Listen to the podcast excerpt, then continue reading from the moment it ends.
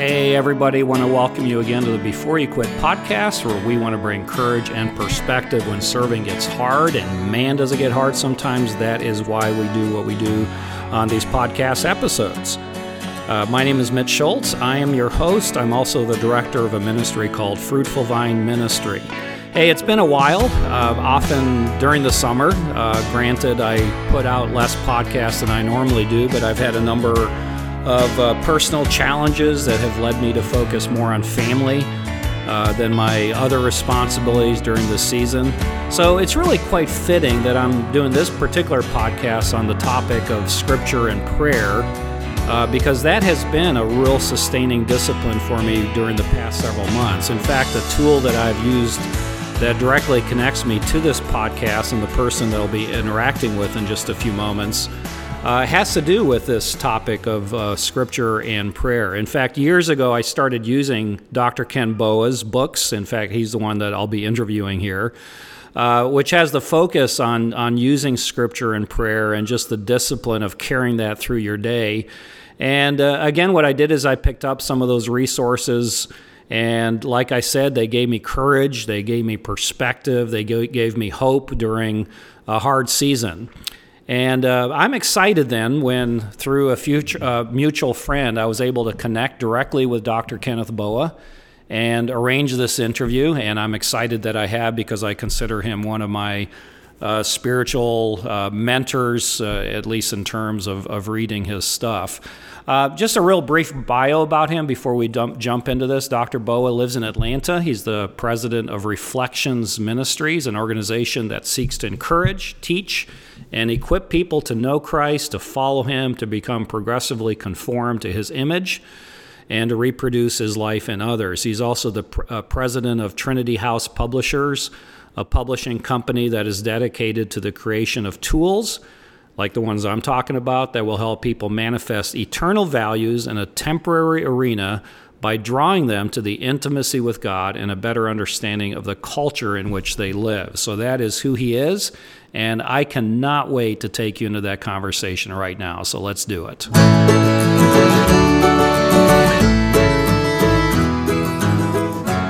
All right, I have the privilege today to be talking to uh, Dr. Kenneth Boa, and uh, you look like you're in um, someplace in Manhattan in a very elite looking library, but that's not actually where you are. Where are you right now? I'm in Atlanta, Georgia.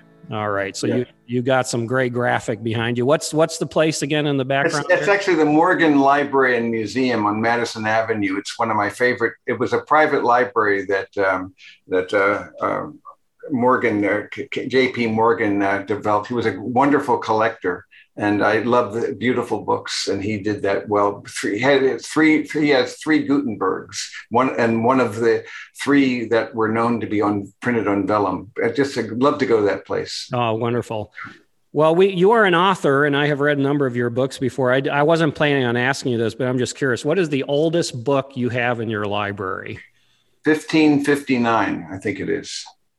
Wow, and it is what book is it?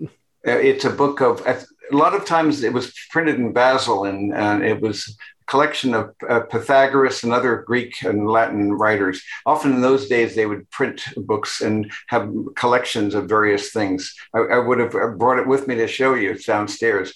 Um, but um, this, this library was known for incunabula because Morgan, what he would do is collect books that were printed before 1500, and that's called an incunabulum. And so, uh, because with the, with the inventing of the movable type, which was not the printing press as such, but movable type, but that's mm-hmm. what Gutenberg came up with.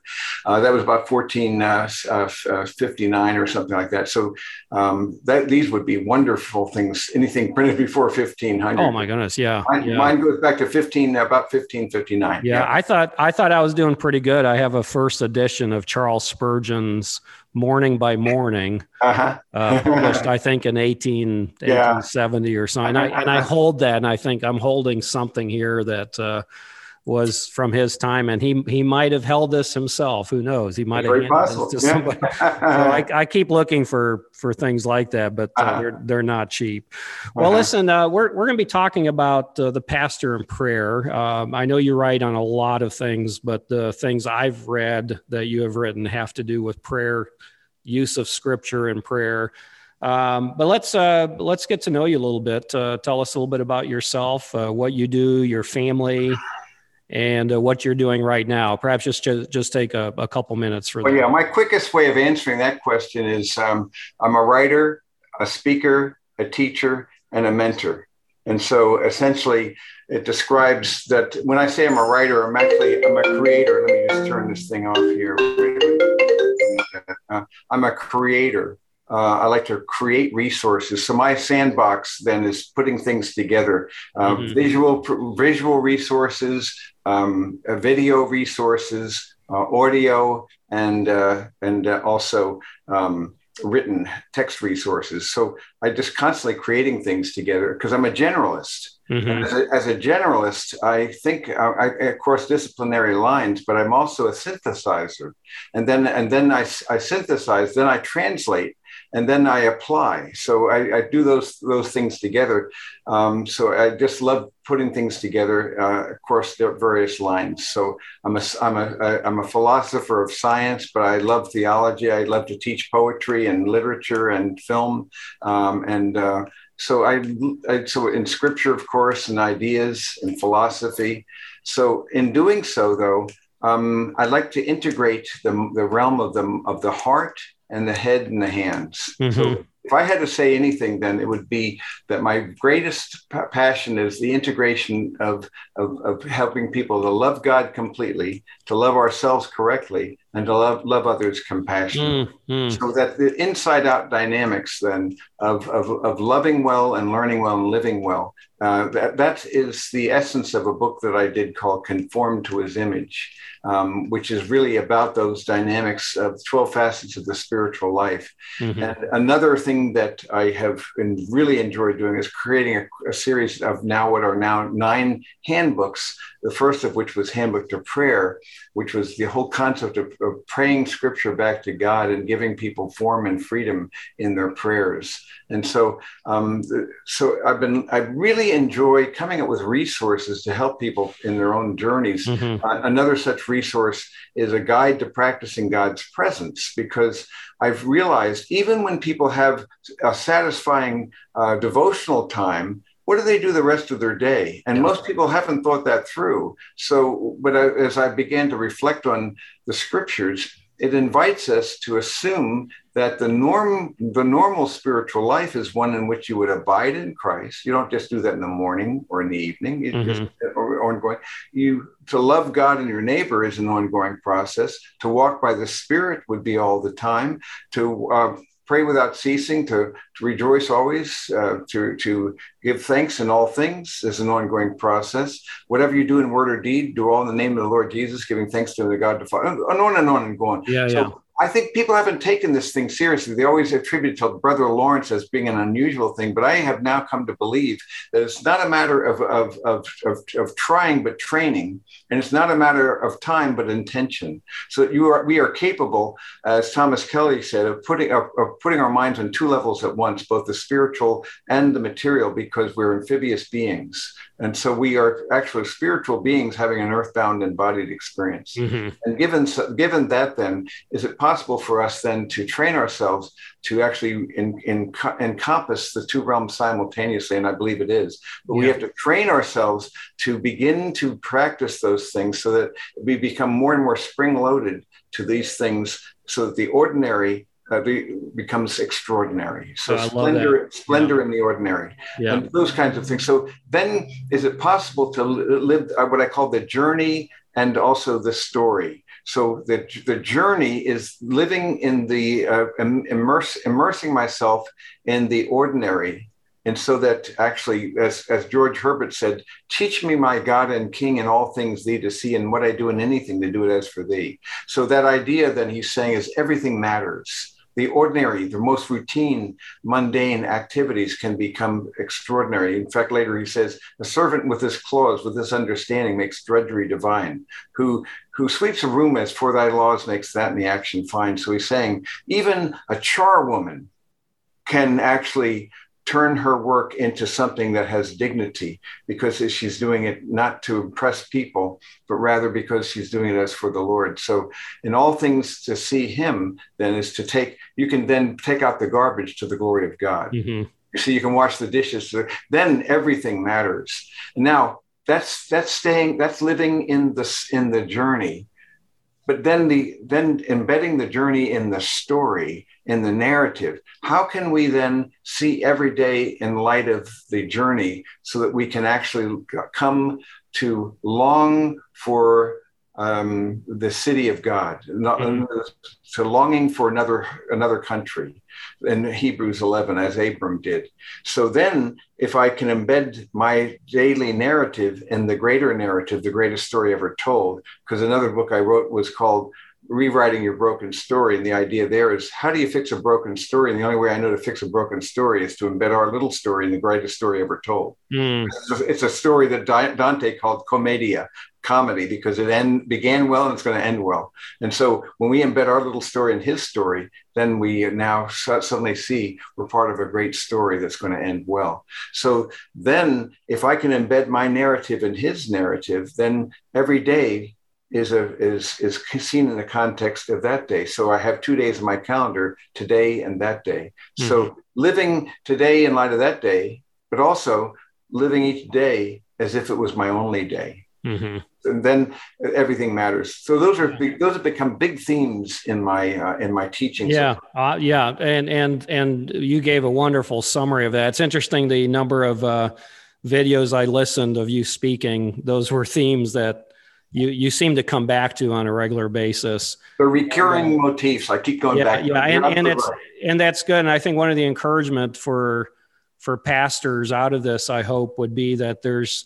there's something that they're known for that that people can say, "What is your heartbeat?" and yeah. your wife and your children be able to just very quickly say, "Hey, this is what matters to that yeah, guy. This is what right. matters to my husband, matters to my dad."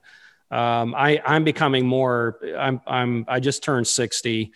Uh, lost uh, my oldest uh, child to cancer, and uh, I've had three other, uh, two others that had cancer in my family. I see. Uh, currently struggling with an adult child who's just kind of wrestling with where his place is in his relationship with the Lord. That's something that's been, you know, kind of a recent thing for us. And as I as I'm reflecting on my life here uh, it, it's just been beautiful hearing things like this because, well, I pre I preached a series uh, at, at, as a guest speaker at a church not long ago on the Beatitudes, and one of the phrases I kept saying is, "We live for Him here." Uh, mm-hmm. And when you talk about that, we're amphibian. I think that's the term. You know, one, right. one foot in the land, one foot in the water, one foot yeah. here, one foot. That's just beautiful. Yeah. And it reminds me of Colossians 3. You know, your life is hid, you know, you have died, right. your life is hidden with God in yes, Christ. That's right. And a, that's a beautiful picture. Yeah. In fact, George Herbert has a has a riff on that where he does a poem and uh, he talks about your life is hidden. And then when you see the poem, and then across there's a there's a diagonal, you can actually see that he has mm-hmm. those phrases, "My life is hidden in Him, who is my treasure." And but you once you see the words, I so I highlight it, I'd have to share share the screen. I can show it to you, but it's amazing. And all of a sudden, it was there in hiding in plain sight. Mm-hmm. And the whole his whole point is he's there hiding in plain sight. Yeah. But only those who have the eyes to see and the ears to hear. Mm-hmm. So one of the things I've been doing, for example, in my guide to practicing God's presence, we even have an app called Presence, um, is t- uh, training myself. For example, as I started to do years ago, with seeing him mm. in, in the natural world. So mm-hmm. when now when I drive, I can't help but see the glory of God in this um, tunnel of beauty through which I'm driving, you see, because then I see the architecture of trees and so forth. And the more you do that, the more your capacity to see. And so after a while, you see what you weren't able to see before. So you actually develop your acuity and your capacity to see what you didn't see. The same with is true with our garden and mm-hmm. seeing the beauty of, of the floral. And what more you see, the more you are able to see. So then you begin to realize you're immersed in mystery and wonder and splendor, but most people never even notice it. It's we're surrounded by, but we're impervious to it unless we train ourselves to see what others do not see. Yeah, yeah. Well, it's easy to be distracted, isn't it? It is. You know? Yeah. And uh, Spurgeon talks a lot about the providence of God and the way he describes it are those you know being aware of those little things that a, yeah. a leaf falling from a tree landing in a brook flowing over a ripple of water that god that's right. So watches that and you're you know. So how do you uh, again i knew we would go different directions here. Uh, how do you what how, how do you avoid a, an over mysticism in this kind of yeah. practicing? Because what's that's one of the abuses that i see that we're you know i'm seeing this in our denomination where we're emphasizing a kind of a practicing of God's presence where there's experience and manifestations. And i i can't i'm not finding that. I'm not even looking for that. It's more just by faith and and trusting in who he said he was, but also how yeah. he's left his mark. He's left his mm-hmm. fingerprint. So I don't know if that question makes sense. Yeah, no, it does make sense. I, what I'm simply doing is is leveraging what I now call the four words of God. The first word of God is the infinite word, and by the, the infinite word I mean uh, it is His word in the created order. It's His general revelation. Uh, so his, his His eternal power and divine nature being are clearly seen throughout what has been made so that without excuse. And so then we see in Psalm 19 that the heavens are declaring the voice of God, yet they speak eloquently in their silence, but mm-hmm. they are eloquent. And so what they do, here's what he, God does. He, the invisible works of God are manifested through the, the visible world of God. So the world becomes then a sacrament in the sense that it points beyond itself for those who have the eyes to see and the ears to hear, uh, those things that it actually invites us to see. So we take the, we leverage the visible then and helps us point then to things that it, it points. What does it point to? It points to beauty and to goodness and to truth. Um, what, what's often called gratuitous beauty so that in as a scientist i'm a philosopher of science and in, in that i see that you're dealing with non-coding material. You're dealing with things that, that are, are not involved in actual uh, genetic coding that go that, are, are there that uh, do not have anything to do with adaptation but or, or for for actual uh, genetic survival but I, you look at these things and they're there because they're fun and because they're amazing, because God loves them. Uh, for example, 350,000 species of beetles. You don't need that many kinds of species. And each one of them has features and wonders and marvels. I have a book on 100 caterpillars, and you look at these things and they have things and features, and each one of them is mm-hmm. different from each of the others. And how are they working? And it has wonderful features, and they do adapt and wonder. And you don't need all those things. And yet, they're only transitory states, and I can't figure out there's no connection between them and the final state. So uh, the more I look at the natural world, the more shocking and more wonderful, mm-hmm. more more amazing. You see, here's what's happening. The the special the infinite word points beyond itself to the inspired word which is part of is god's special revelation and the inspired word points beyond itself to the incarnate word because all of the inspired word speaks to Jesus said, all the things in the in Moses and in the law and the prophets spoke of me. So mm-hmm. the inspired word points to the incarnate word. And now the amazing thing is the fourth word is the indwelling word. Mm. So now he who called the galaxies into being is now indwelling within mm-hmm. us. So there is a mystical dimension that we can't deny in the sense that we're, but it's very incarnate, you see, because only the, the, the biblical Christianity is the most incarnate of the faiths. It's the, it says that incarnation is a good thing. And it tells us that he, in his solidarity with the human condition, then became one with us. So that the idea of the sensorium, this using the senses then as vehicles to amplify our appreciation of the one that is unseen. So now what I've been doing is I've been using my knowledge of and growing knowledge of the uh, of, of the natural world to enhance my experience of the, of the special revelation, but I'm also using special revelation to imp- enhance my appreciation of general revelation. They reciprocally mm-hmm. force the visible and the invisible, and so they they kind of work together in this way. One, I'm, in fact, I'm working on a book right now called uh, that's based upon Thomas Cole, uh, the Voyage of Life series. Um, he was the founder of the Hudson Rules uh, Hudson River School of Art, and um, we're using this as and his uh, a course of Empire series about to show what does it what does it mean about the meaning of life? Because we're all on this voyage on this river and you can't get off of it. And it's birth growth decay and death.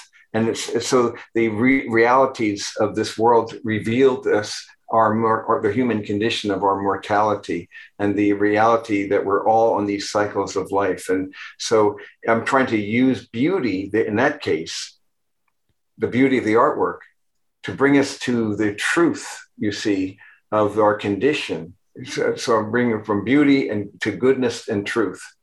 And so using those as vehicles mm-hmm. to draw people you see. Um, so creating tools I'm a big believer in helping people with tools. I'm creating a book called uh, Jesus in His Own Words for Evangelism. Instead of a gospel mm. tract, instead of a tract, and instead of a New Testament, this is a little book, 128 pages. It has 12 short chapters, and all it does is have in the red letters what Jesus said, and the, and the black letters would be all it does is clarify and contextualize without any Christianese.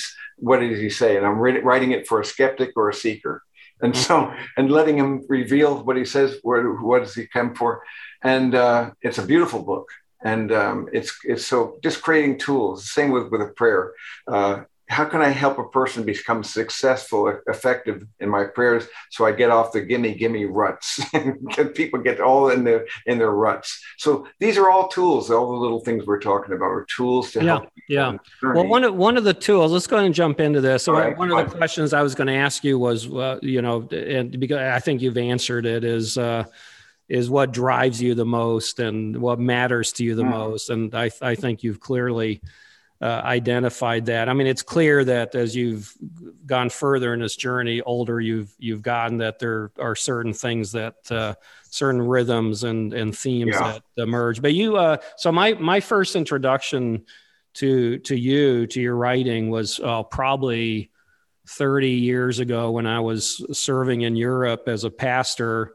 Um, and I could be wrong, and if this was the the resource, but it was called Face to Face. Uh, oh yeah, with God and then most recently, and I, I have it right here. I just purchased it again. I, I your handbook to prayer, which yes. I, have uh-huh. been I've been using the digital version. Uh-huh. and uh, I thought I'd go ahead and, and break my bank account and spend 30 bucks on the leather bound, which is worth it. Uh, so I'm, I'm, I'm, I'm supporting you, I'm sure, by doing it. Um, but uh, yeah, so the, the, the books that you've written specifically on prayer, uh, talk about how they have uh, sort of morphed what, what's been what's sure. your heartbeat on there because you sure. uh, the handbook on prayer particularly is the use of scripture uh, yes. for prayer which i love so yeah. yeah. talk to us a little bit about that sure yeah i have nine books uh, nine handbooks now um, the one on prayer was the first and uh, then the second one was handbook to renewal which was taking um, scripture affirmations, which is one of the forms of prayer. So essentially, before I go to the renewal, I'll say that the form is scripture and the freedom is our response to it. Mm-hmm. And then the other part is the balanced diet. So so people understand um, it's not just gimme gimmies and getting into the gimme gimme rut, but rather it's adoration. Always start each day with adoration, and then goes to confession, because our, the bigger our vision of God, then then we big God we begin to realize then uh, our condition before Him, mm-hmm. and so then uh, adoration, confession, renewal, and then we have this uh, seven day cycle of, of, of uh, intercession and petition, and then affirmation. And that, that prayer of affirmation is basically taking a text of Scripture and turning it into an affirmative statement of a truth, and that's what. And then and then I go into Thanksgiving and uh, closing prayer.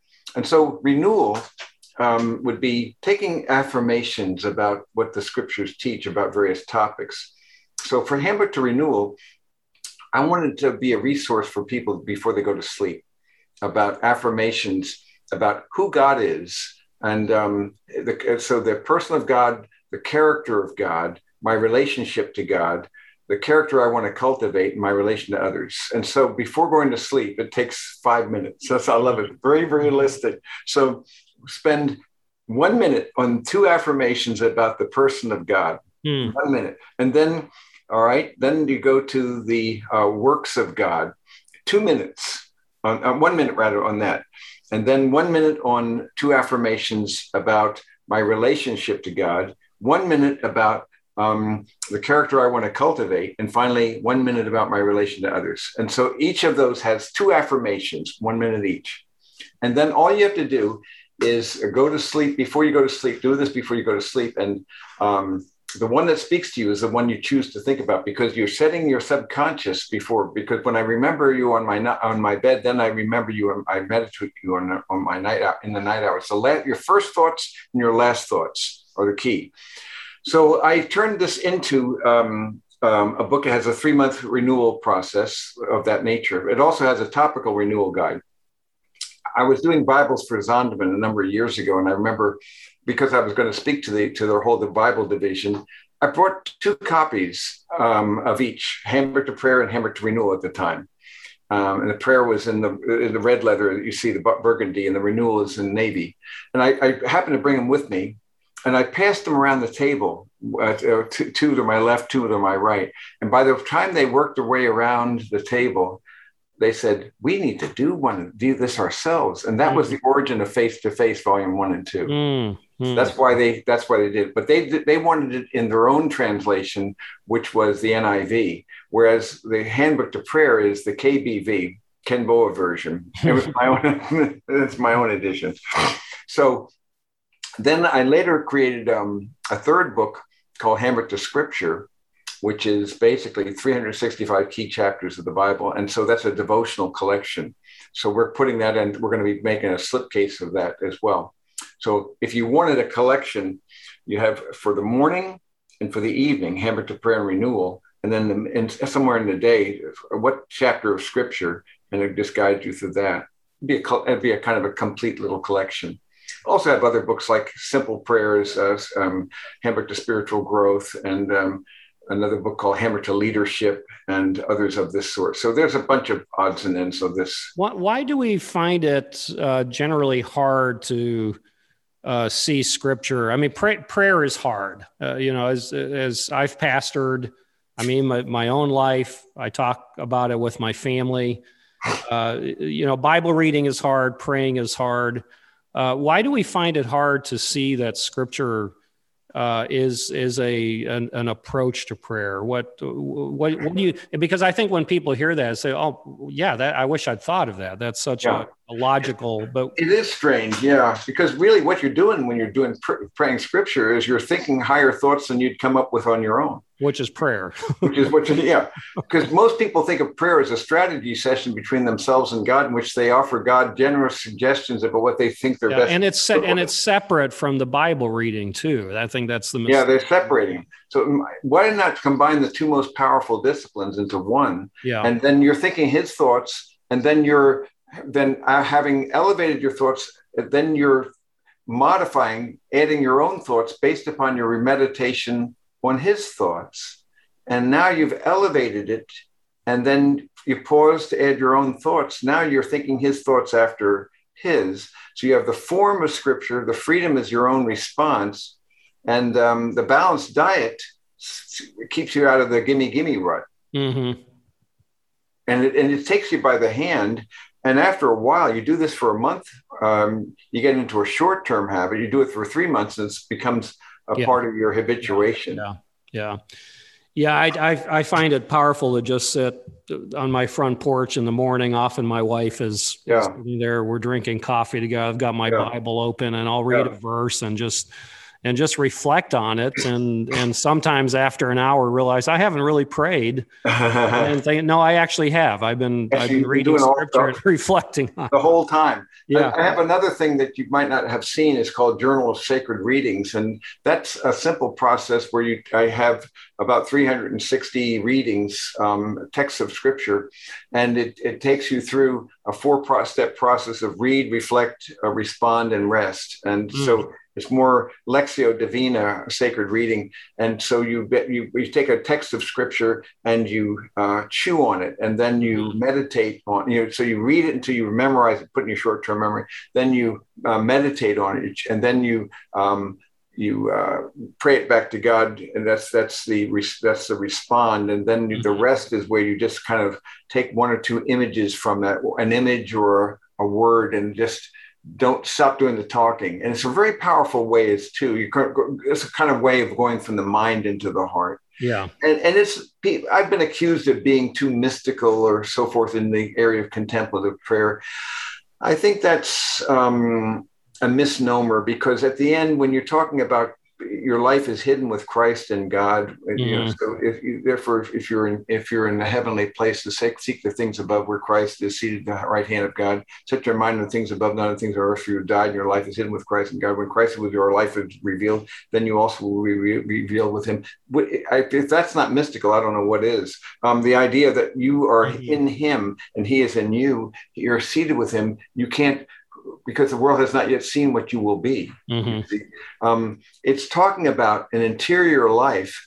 Uh, in fact, in our spirit, in our deepest self, our spirit, um, I believe, is seated with Him even now in the heavenly places in a way I can't grasp. Yeah. Whereas we, in, in our physical our uh, nature, our soul, our minds, our will, our emotion, our hearts, our conscience, all that is being shaped and formed in this soul forming world.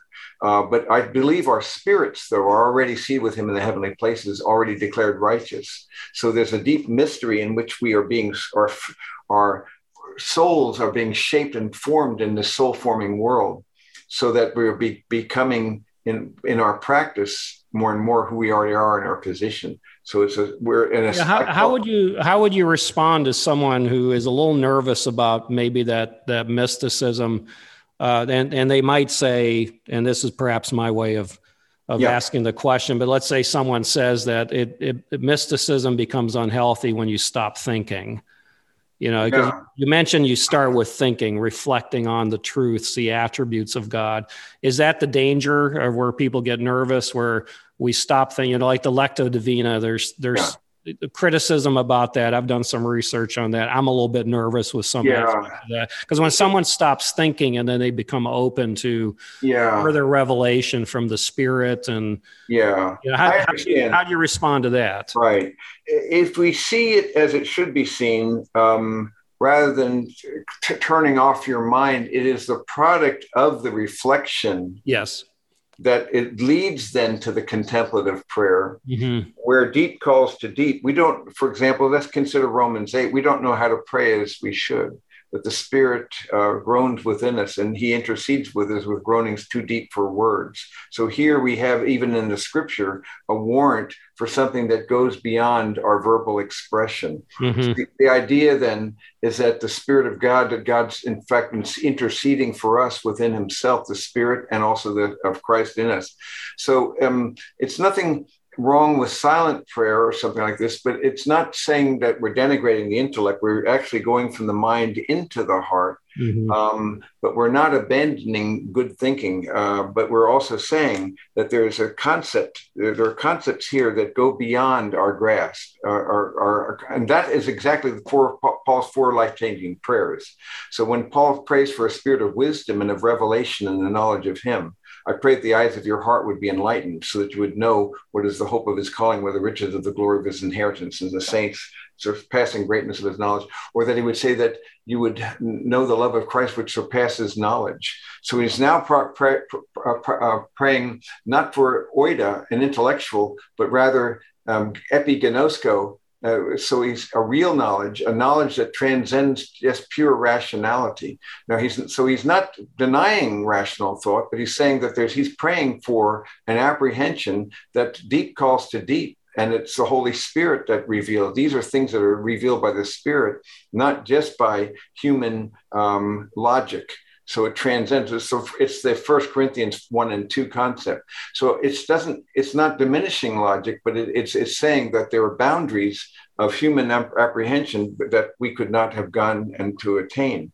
Um, and that's where we're dealing with mysteries in the scriptures. Mm-hmm. That, that we that that's why the scriptures are filled with mysteries that no one ever could have or, or did think of. In fact, I'm using that as a kind of a whole basis for a book about this idea. It's on a level playing world playing field of ideas. It's the most uh, satisfying conceptual worldview there is. Most uh, clear, the clearest, most comprehensive, most consistent, um, uh, logical view there is. But at the end of the day, it still points beyond a, to a deeper concept, a mm-hmm. deeper rationality.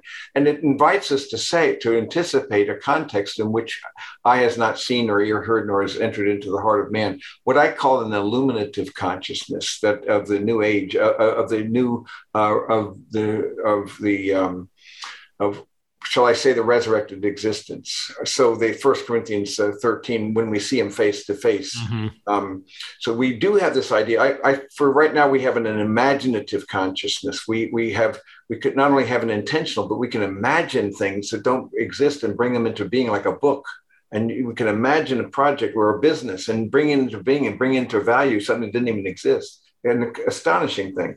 But we will have what I would now call uh, an illuminative consciousness in which we will have a greater uh, capacity than we do now. But it'll still be the infinite consciousness of God that we'll never attain. But he'll always be full of surprises. And the more we learn from the physical nature of the world, whether the microcosm, the minicosm, or the macrocosm, the more astonishing, mysterious it becomes it's it boggles the imagination the more we learn about this world. well and I, I think you're the, the balance you offer from what you've shared a few times today and also from what i've read and listened to you is you in fact you you you had one talk where you and you referenced it one time today that as we uh, our our view of god expands or enlarges uh, our uh, awareness of our own sinfulness increases and then I love this statement that you make that then grace lifts higher. Yes. I think that's the appropriate, healthy, because I think sometimes uh, an unhealthy mysticism or spiritual experience is. Uh, is we you know we we kind of right, uh, lift ourselves up to a sense of deeper holiness because I've been closer to God. And yeah, that would be. and really, really, the the more you're you you you think about God, the more realize, wow, this is so undeserved that I can even be in his presence in this way. But man, look what he did for me, you know, and I'm overwhelmed with that. And that takes me back to God, you know. Yeah, the more amazed you are by grace. yes, anything, yes. You more you are shocked by by the grace of God, and so it becomes more doxological. Whereas the false form of mysticism leads to a kind of like a, a pantheism or mm-hmm. panentheism. Mm-hmm. No, in this case, I'm not being absorbed, but rather I'm being astonished by the uh, the um, the immensity of the grace of God that would cause me to have this intimacy with Him, mm-hmm. and that goes beyond all desert, all merit, mm-hmm. all, all grace. It's the um, the George Herbert poem, "Love bade me welcome, yet my soul drew back, guilty of dust and sin. But quick-eyed love, observing me grow slack for my first entrance in, drew nearer to me, sweetly questioning if I lacked anything. A guest, I answered, worthy to be here. Love said, "You shall be he." I, the unkind, ungrateful, ah, oh, my dear, I cannot look on thee. Love took my hand and smiling did reply, Who made the eyes but I? Truth, Lord, but I have marred them. Let my shame go where it doth deserve. Love said, love said But know you not who took the blame? My dear, then I will serve.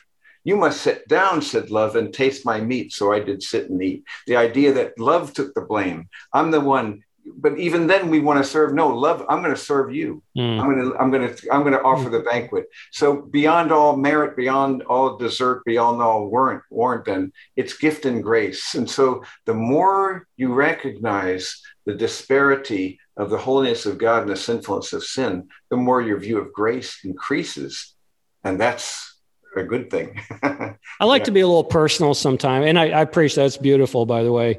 Um, I, what what is some of the hardest things you've experienced in your life that have deepened your love for the Lord Jesus and His Word, and and even deepen your prayer life? Well, I, I would say um, it would be I don't enjoy them, but the the, the severe mercies of God that, that, that basically kill all earthbound hope. Mm-hmm. You see, it's the um, it's the righteous misery where you can't and and where you cannot where you learn that you cannot turn a demand a desire into a demand and, mm-hmm. and you then you finally learn the wisdom and the realization to stop asking why what and, what are what are some of those experiences in your life that have led to that loss or oh tremendous sickness uh, or... yeah no yes just i can't share them all but uh, situations with brokenness in the fa- in family in the mm. uh, family relationships mm-hmm. that I'm having to go through, and Karen, my wife, is having mm. to go through. Mm. Um, now with her and with her with her diminishment of health as well. But mm. when when people ask me about her, I say she's she's growing in hope, and we're closer than ever. Mm. But uh, mm. she'll not she'll not travel again, and uh, mm. and we did that. We we had a, such a life of travel and wonderful things. But but on the other hand, she's transferring her, her hope. You know, because age conspires with God to transfer our hope from the temporal. Yeah. yeah. And um, so, in seeing that, then um, you become more world weary and homesick. Yes. And so that's a good thing. But the, but at the same time, um, the realization that I do not know what my best interests look like. So why should I turn a desire into a demand? Mm. How do I know what my best interests look like? And yeah. almost never do I see in because I love to teach film and literature because a, a story well told points beyond itself to the greatest story ever told.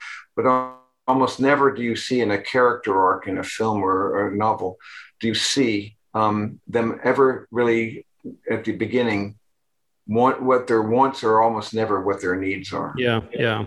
So I, I, I know that what I want is almost never what I need.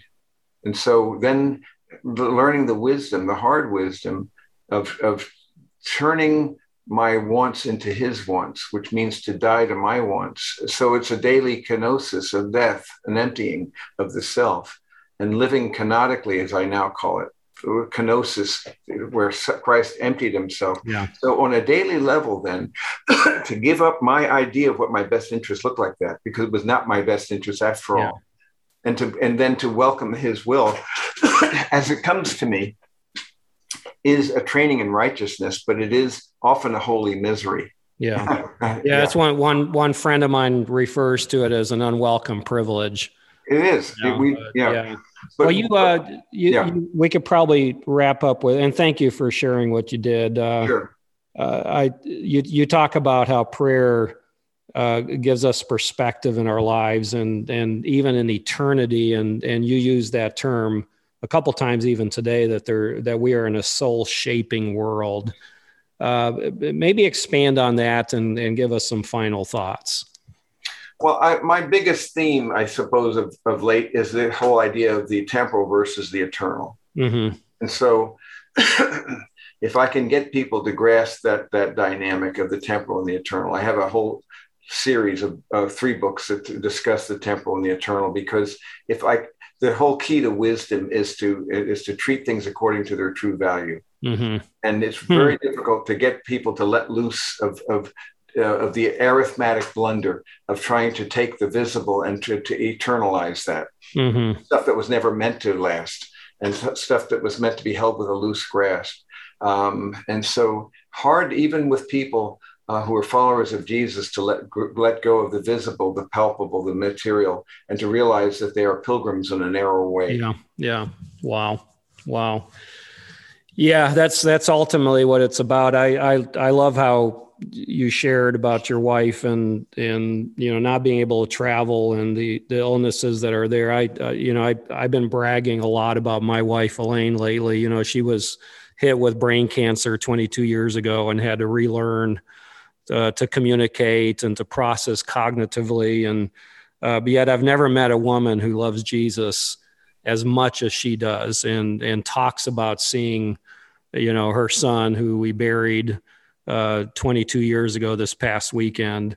And um, it, it keeps me grounded. I mean, in, in a sense of that's probably a, ironic way to put it, but it, yeah. it, it, keeps me grounded in the spiritual promises that are there. Mm-hmm. And, uh, and, and to realize that, uh, yeah, sometimes God places some things on us. Often He does to to deepen us. And uh, so they, you know, the takeaway here is is the value that Scripture has as a as a tool or a means to experience yeah. uh, deep intimacy yeah. with that God who uh, our our pastor Sunday talked about, and this was on the anniversary of our son's death on Sunday. I didn't want to go to church, but I'm glad I did. Uh, but he talked from uh, Revelation 21, and I think in verse six it talks about this is our legacy. He will be our God, and we shall be His sons. Yes. and so here on the day that I'm grieving the loss of my son, in a powerful way, the Holy Spirit took those words and and injected me with a deep hope and excitement. This is our legacy. You know, we're always trying to leave a legacy to our kids here and forgetting that the greatest legacy is what God has done bringing us to be his sons and daughters. That's right. And, and we get to, we get to call him God and he gets yeah. to call us sons. Yeah. It doesn't get better.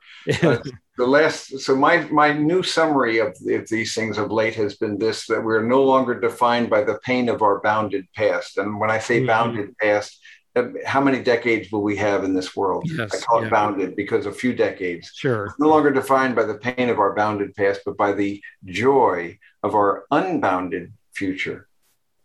And that's when i see that then that how much pain do you have? God will leverage even that pain and that will be turned into the joy of an unbounded future. Mm-hmm. So that is a rather good calculus to pursue. Amen. Amen. Well, I'm excited to have uh, had this opportunity. I, I talked to my daughter before calling you, and I told her I get to interview one of my favorite writers and a hero of mine, and she said I had to Google him. yeah. So, so I'm gonna need to introduce you to the yeah. generation. Yeah, fame is a relative thing. Ken, thank you so much for opening okay. your heart and sharing okay. so much. Thank you. Bye bye. Okay.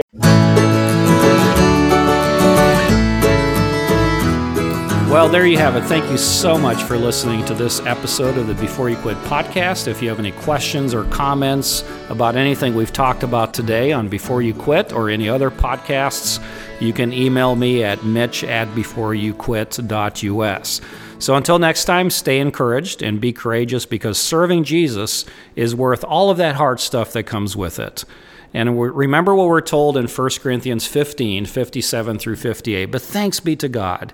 He gives us the victory through our Lord Jesus Christ. Therefore, my dear brothers and sisters, stand firm. Let nothing move you. Always give yourselves fully to the work of the Lord, because you know that your labor in the Lord is not in vain. So until next time, stay encouraged.